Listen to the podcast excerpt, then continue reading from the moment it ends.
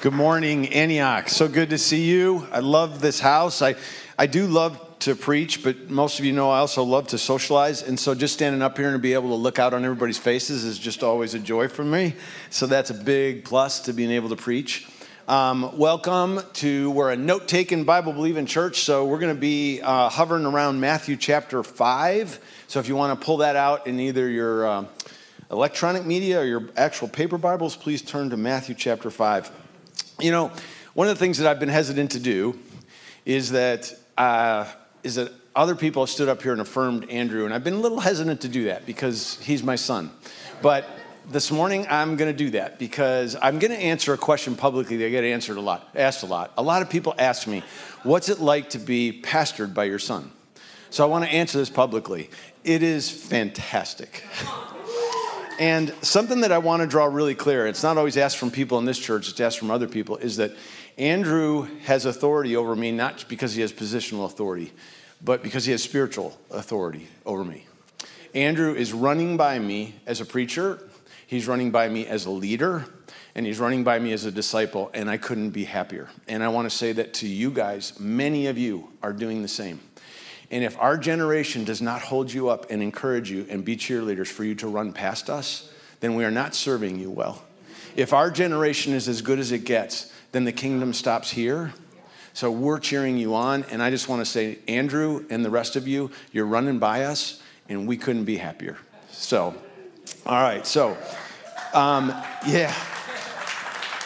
We're in a series on the Sermon on the Mount. We finished the three weeks of what we called the preface. We called it the preface because that's exactly what it was. Jesus lays out three very big ideas, huge principles, overlying principles that everything else in this sermon would actually come under. And I just want to tell you, I returned to the preface because I found in dealing with the things that he was teaching, I had to return to the preface. And you're going to see how I kind of tie that together and why I had I believed I had to return to the preface. But the preface in the first one, the first week that Jesus gave us the beatitudes and he gave us a picture of a kingdom and what that kingdom would look like as it was lived out.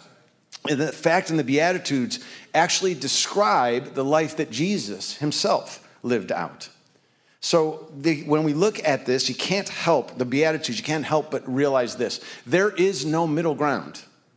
There is no comfortable compromise between what we read in the Beatitudes, what the kingdom ethic is, and what the world's ethic is. There is no comfortable middle place between the flesh norms and the world norms and the kingdom norms. People living out the kingdom of God will look incredibly different than the world. Second, Jesus tells us we're the light of the world and we're the salt of the earth. It is the light of our lives that will overcome every darkness in the world, and that we are to be change agents. This is who, not who we are to strive to be. Jesus makes it really clear that is who he has remade us to be. That is who we are. We are change agents. Third, as the kingdom people, our righteousness will exceed any set of rules, boundaries, or legalism that any person, man, or tradition could possibly come up with. Andrew showed us how actually creating rush or uh, that um, creating limitations, that, that creating rules and regulations actually put boundaries and limitations on us and actually limit us. They do not help to drive us to where we are supposed to be. I found the preface to be very encouraging in the three principles. I found a very awesome metrics in order to measure my life and my actions through. Let me give you what might seem like a silly example. I went to Jimmy John's this week to order my normal Little John Vito. I walked up, yeah, it's a good one.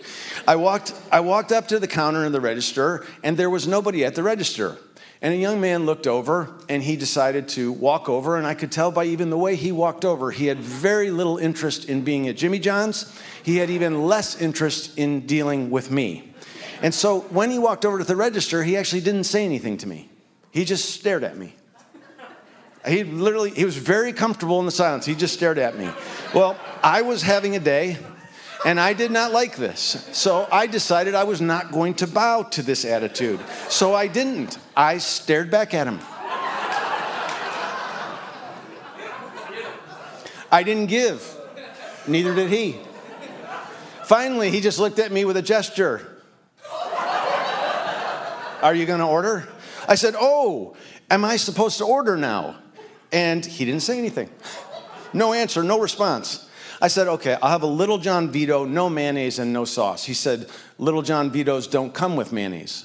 I said, Well, that's good. Then that's one less thing you'll have to type into the order, isn't it? Nothing more is said. He just waited for me to insert my card. I literally looked at him and said, Are we done? as he walked away. And then he ended up being the one to make my sandwich, which made me a little nervous as to what I was going to end up with. He put my sandwich on the counter. I departed with a benign but slightly sarcastic, Have a great day. And I walked out. And the encounter with that young man was over. And it sounds silly, I know, but let me tell you what happened after I got in my car. I actually ran that exchange and my actions back through what we had heard in the preface of the Sermon on the Mount, and it brought really convicting clarity. Was the waiter rude? Yes. Should he have greeted me? Yes, he's actually paid to do so. Should he have thanked me for my business? Yes, again, that is his job. By the world's measurements and responsibilities, my response was justified. It was okay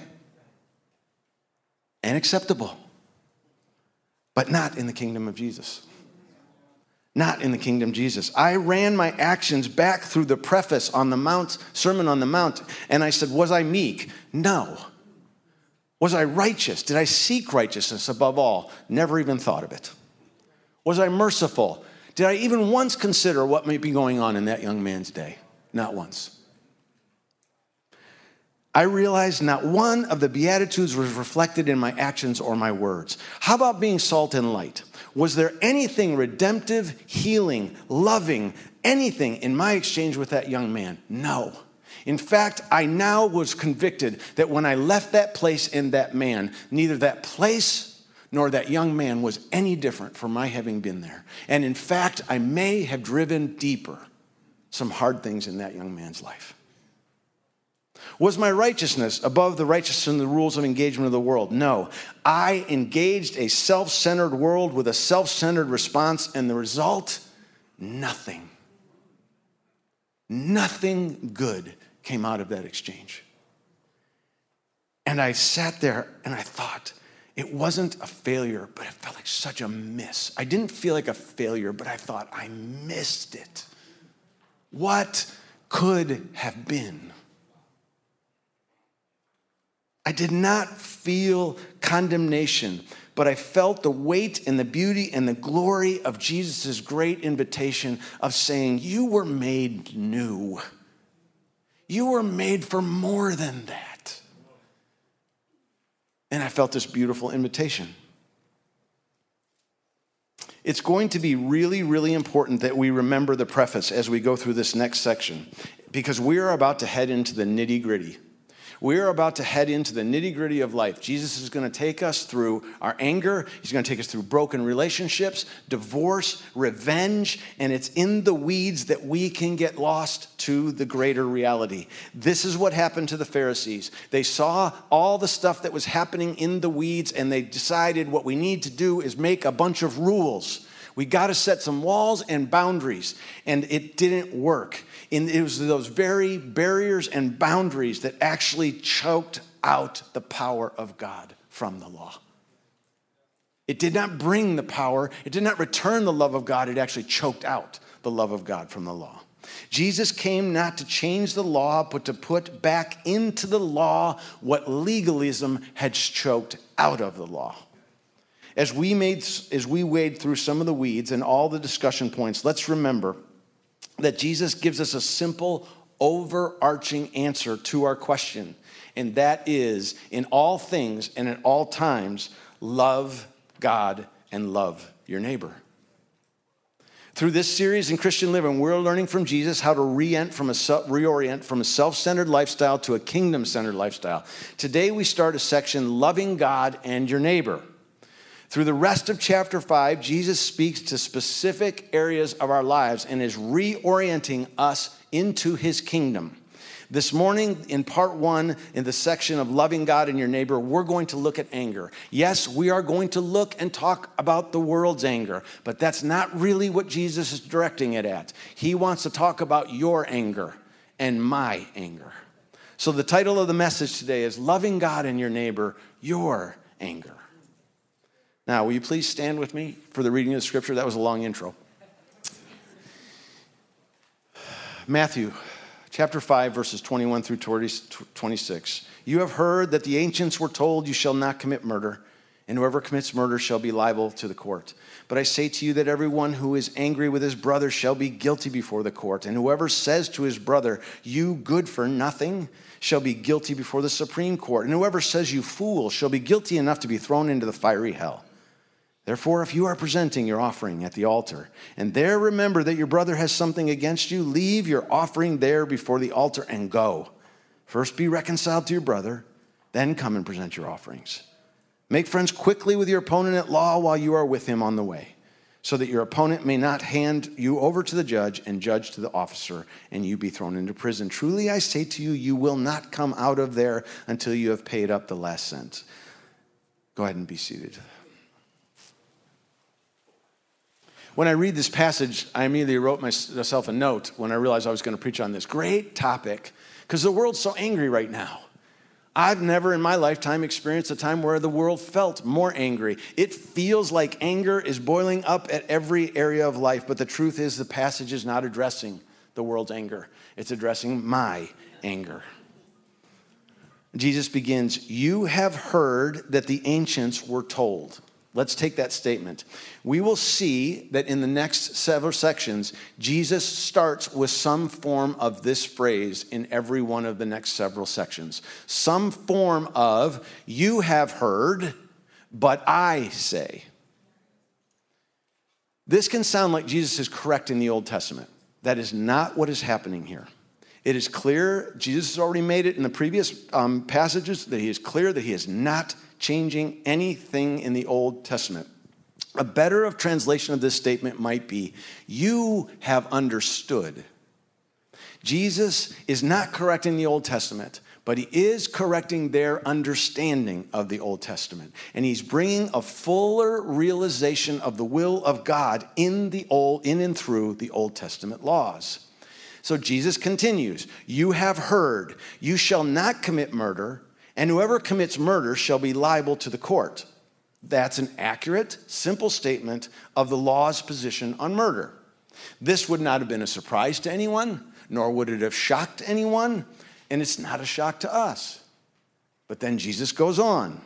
But I say to you that everyone who is angry with his brother shall be guilty before the court, and whoever says to his brother, You good for nothing, shall be guilty before the Supreme Court, and whoever says, You fool, shall be guilty enough to go, to go into the fiery hell. Now, that one would have gotten everyone's attention, and that one gets my attention. Jesus has just compared being angry to murder and he's put them on a pretty equal relationship. And immediately we get tempted to contextualize Jesus' comments.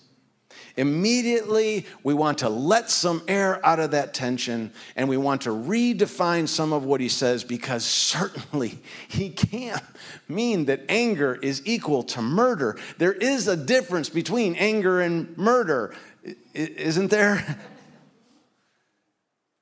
and we immediately start to contextualize.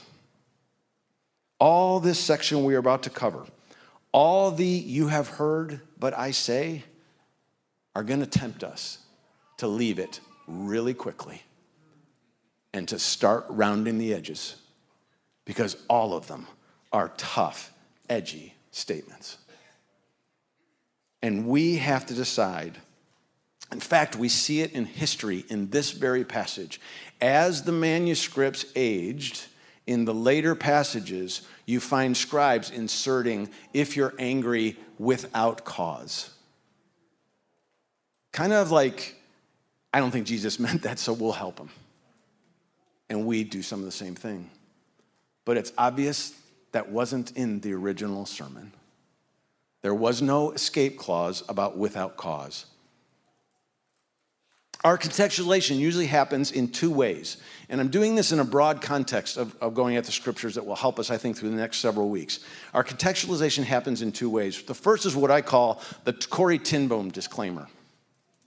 This is by we round the edges of a command or a strong statement by going to extreme examples to try and make a point. I preached one time on the Sermon on the Mount where Jesus challenges us to be truth tellers. And somebody ran up to me afterwards and said, Yeah, well, what about Corrie ten Boom?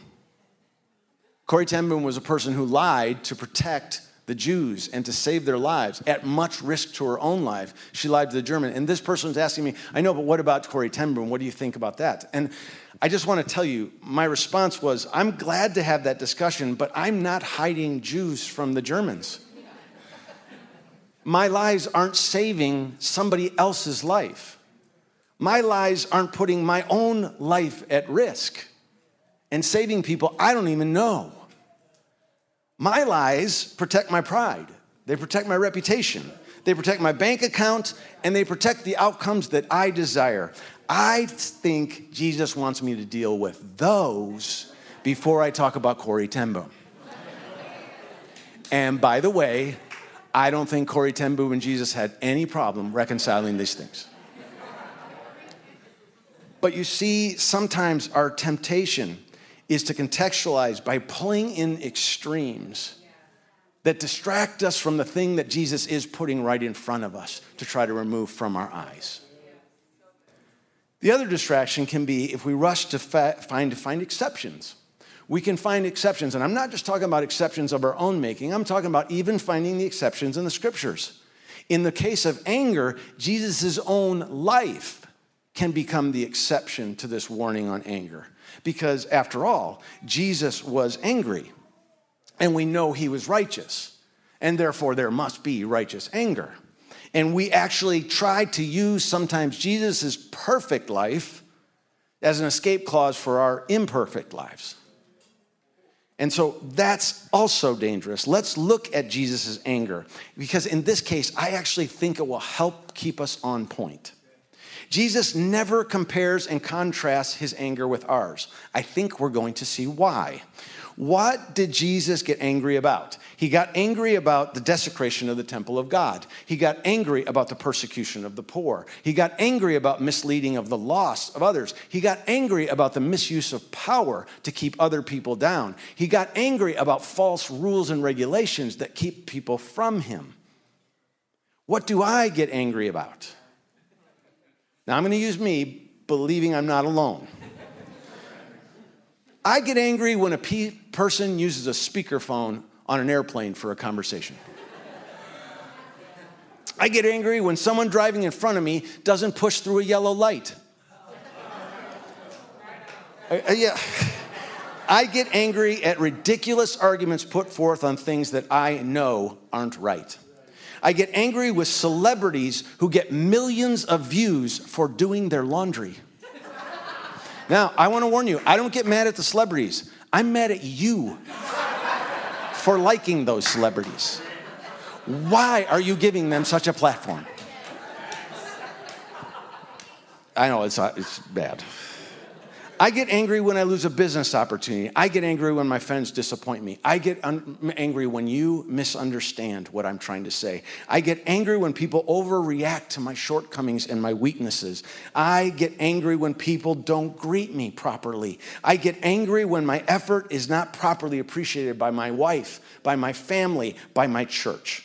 I get angry when I don't receive the grace I deserve. After all, I'm not as bad as that person and I get angry when you don't realize that my theology is the closest to God's.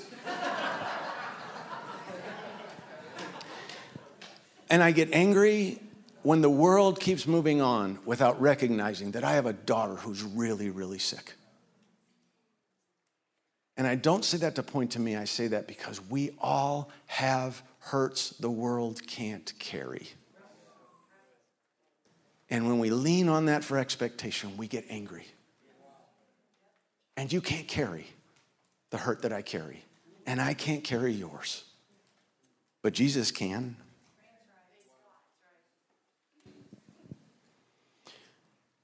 Uh, I do get angry about injustice in the world in Ukraine and Afghanistan, but here's the thing that I noticed.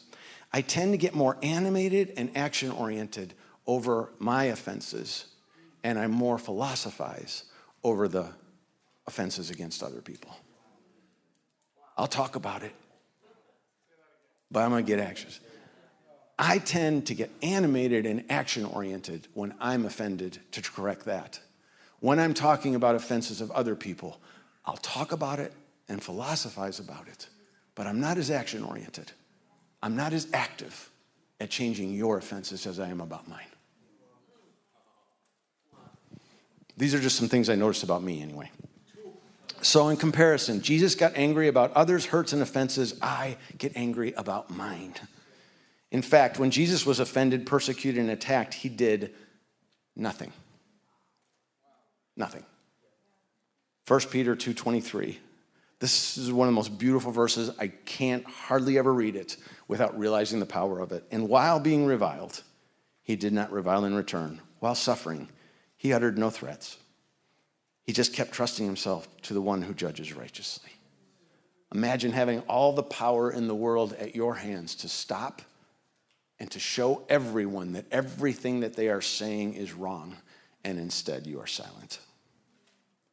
So, looking at Jesus' life does not actually relieve the tension of our anger, it magnifies it.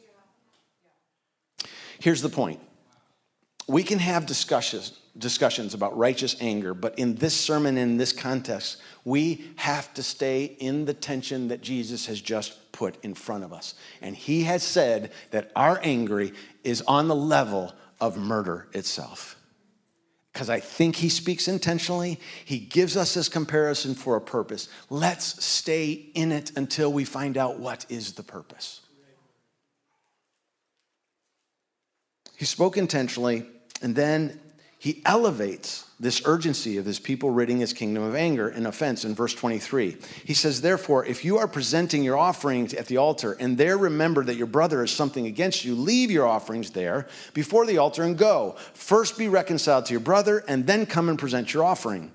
There is a challenge to the Pharisees in this command. The Pharisees elevated rules, ritual, and service above everything else.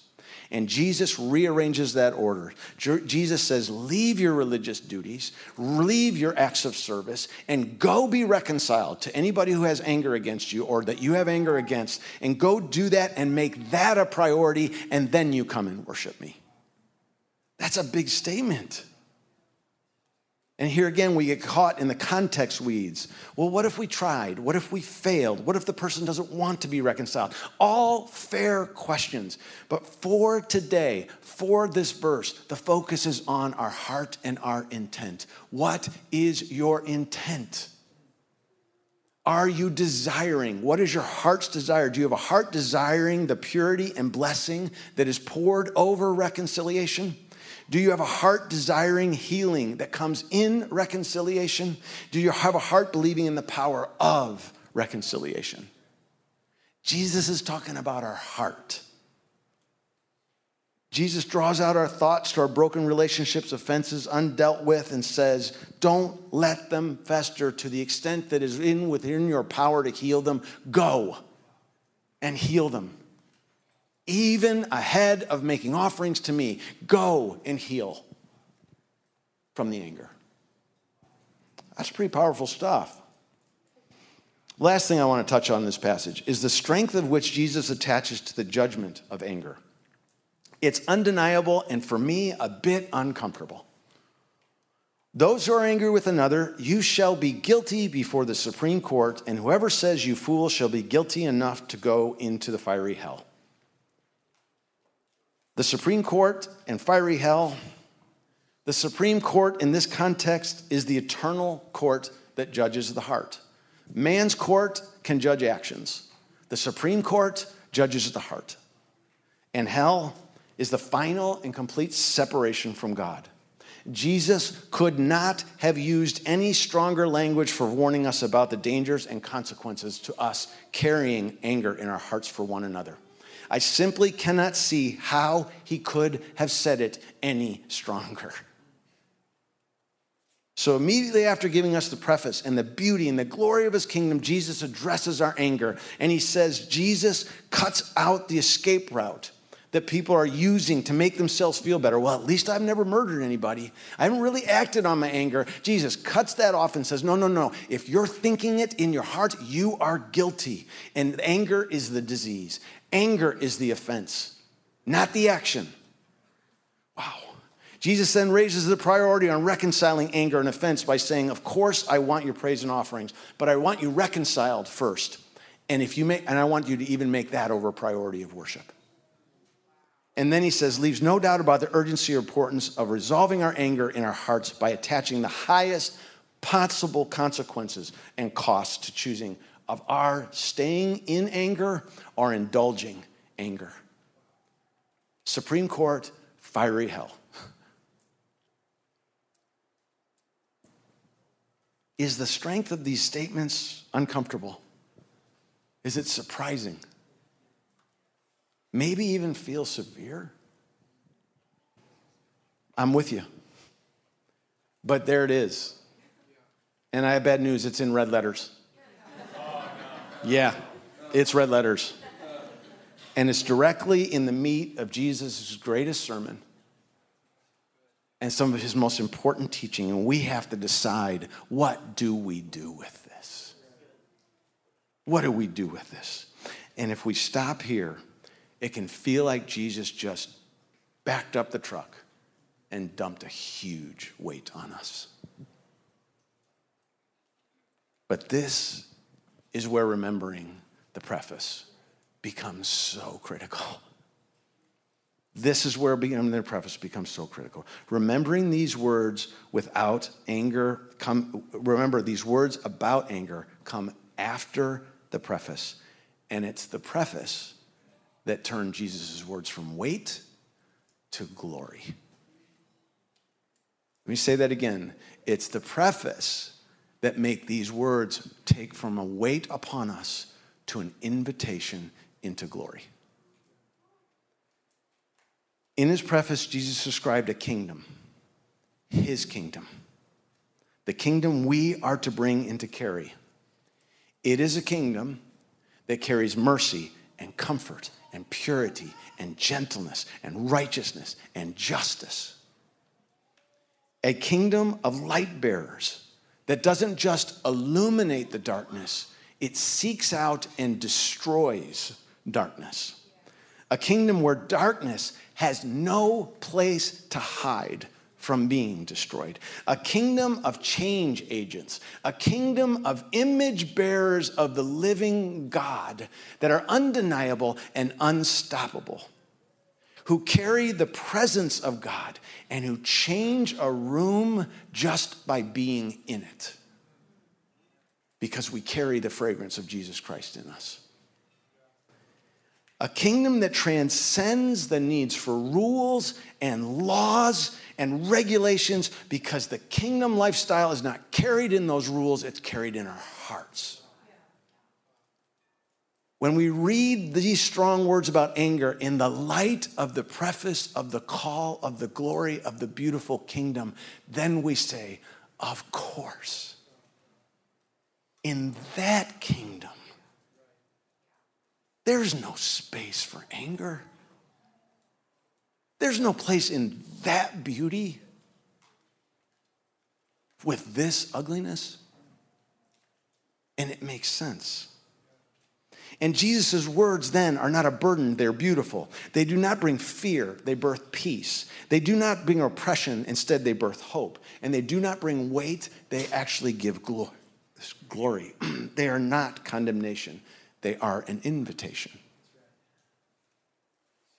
But how? How? How? Run out and don't be angry? Who's tried that? Okay? Ain't gonna work. Not only that, can I just tell you that if we look real closely, Jesus addresses that? Because Jesus doesn't say, don't go act angry. He says, don't go be angry. Even if you could fix your actions, which you can't, you can't change your heart. Only Jesus can. Back to Jimmy John's. when I got in my car and realized my miss, I asked out loud, and the worship team can come up anytime. When I got back in my car and realized my miss, I asked out loud, why? Why did I miss that? I really did. I sat in my front seat. I knew it was wrong. It didn't feel right. And I was like, why? And the answer came immediately and was so undeniable. The reason that I did not reflect the Beatitudes or the light or the salt or the righteousness was because I left Jesus in my car. Or maybe I left him in my basement where I ended my time with God that morning. Wherever he was, I didn't take him with me into Jimmy John's. You see, I didn't need Jesus to order my sandwich. Apparently, I did. But that's that's what happens when we leave Jesus. Even for a short exchange, we lose the glory and we slip to the world. There is the wonderful redeeming answer to Jesus' weighty words, and they are this Don't leave me. Don't leave me. Not in the morning, not in lunch, not at work, not at exercise, and not in church. Not in your business relationships, not in your marriage, not in your friendships, and not in your parenting. Never, never, never leave me. In these harsh words of anger, Jesus is leading us to four truths. Anger is a destructive poison, and there is no place in my kingdom for it. To weed out anger, you have to go to the heart. You can't do it. I can, and I will. What do we do with our anger after reading about the very real danger and destruction of our anger? What do we do with our anger after reading about the very real dangerous consequences attached to our anger? We gather up all our anger. We gather up all the offenses that we hold, and they are there. And we pick them all up the ones that hold you down, the anger with your father, the anger with your ex, the hurt over your children, the hurt over friends, the pain of society. We take all of those things, big or small, we bring them all and we go on a walk with Jesus. And we have it out with them in that. Don't hold back. Give it all to them. Wrestle with Him. Argue the merits of why your anger is okay. Go ahead, it's okay. Do it all and do it out loud. I recommend it. And then be quiet. Wait. Listen. And He will speak into them. And even more powerfully, He'll speak over them and He will release them. I will not guarantee that what you hear you will always like, but I will guarantee that what you will hear will bring light that will overcome your darkness. Not out here in your actions, in here, in your heart. Peace will come in ways you did not even know was possible. Life will come into places where you were convinced were dead. Jesus opens his greatest sermon and he casts a vision for a kingdom. And it's beautiful of peace, of love, of redemption, of glory, of power, and of hope, and rest for all. in the section that we're going to be started that we started today and we're going to be in the next five weeks jesus will walk us through some hard places that keep us from that kingdom from that place of rest and we'll have to decide what we do with it If we hear his words as commands and rules and regulations, they will crush us. But instead, if we hear his heart, if we hear his invitation, come to me. Come to me. We will be released into his glorious kingdom. We will be free. Let's stand together.